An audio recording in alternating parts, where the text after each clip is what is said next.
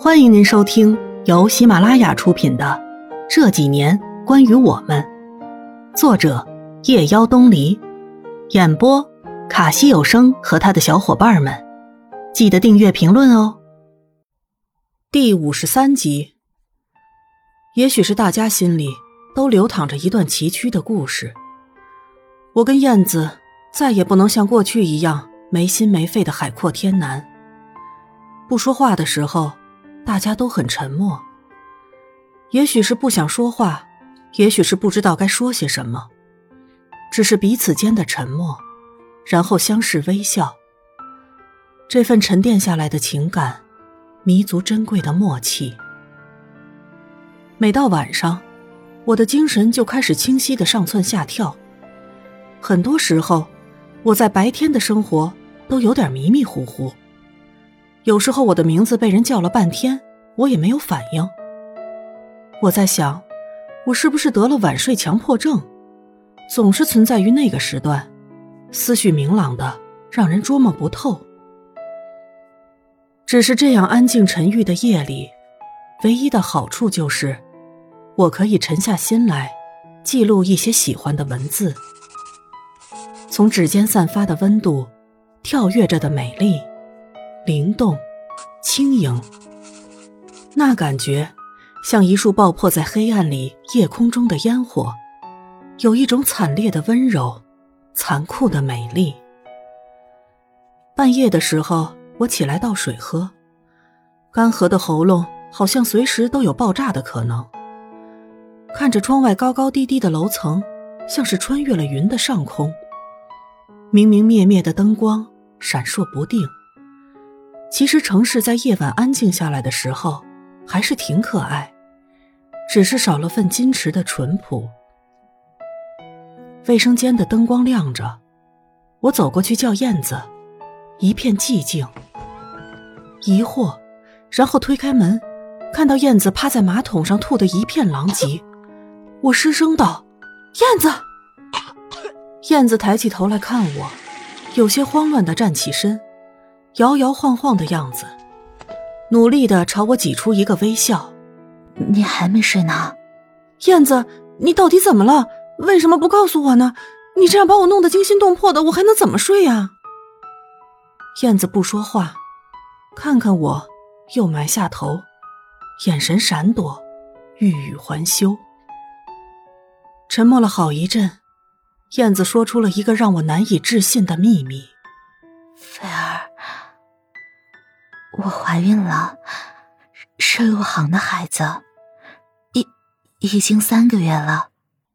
燕子的话像一个炸弹一样扔进我的脑袋里，然后瞬间爆炸。我在那一瞬间感觉思维跑去了另一个时空，因为我根本无法安静的思考，空白了好一阵子。那天晚上，我俩在客厅里安静的坐了一夜。燕子说：“以前的玫瑰花跟巧克力都是陆航送的，他喜欢他，却给不了他结局。要不是那一次他喝醉酒给他打电话，他想他们这一辈子也不会再见面了。他是在一次车祸事故中撞伤了他现在的妻子，然后他患下了终身不能生育的残疾，然后他娶了她。”他是个负责的好男人，这辈子只有责任，注定无法拥有爱情。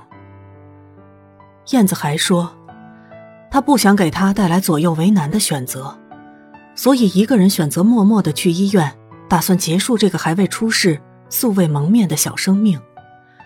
可是医生却告诉他，他有严重的贫血症，不能做那么危险的手术。然后他就决定。生下这个突如其来的孩子，毕竟是骨连骨、血连血、肉连肉，会心疼，会悲伤，会哭泣。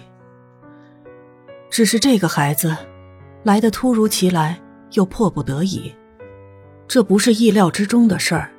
没有人会随时做好为犯下的错误埋单的准备。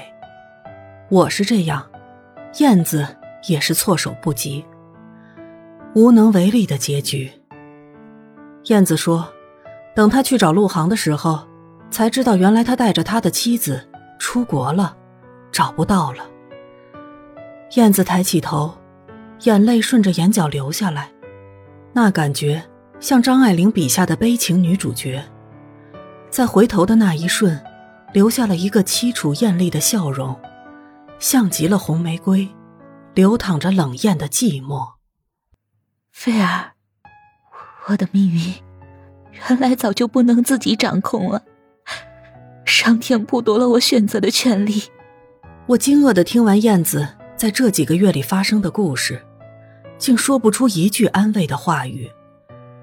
待情绪慢慢平静下来，我问他：“燕子，那你以后要怎么办？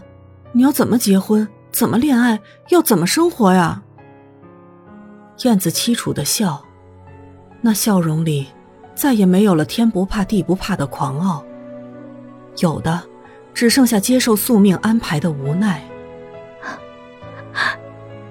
我是如此的相信宿命，面对生活赐予的逆流，我以跪拜的姿势惨烈的接受。除了接受，我别无他法。我心疼的看着燕子消瘦的脸，苍白的唇，轻轻的把她拥在怀里，眼泪顺着发丝滚落下来，一片潮湿。想起李碧华的文章，有些感情是指甲，剪掉了还会重生，无关痛痒；而有些是牙齿，失去后永远有个疼痛的伤口。无法弥补。燕子一往无前的勇敢，支离破碎的幸福，像智齿的生长，血肉模糊，难以割舍。燕子，对不起，在你那么需要帮助的时候，我却不在你身边。对不起，真的对不起。本集播讲完毕，感谢您的收听。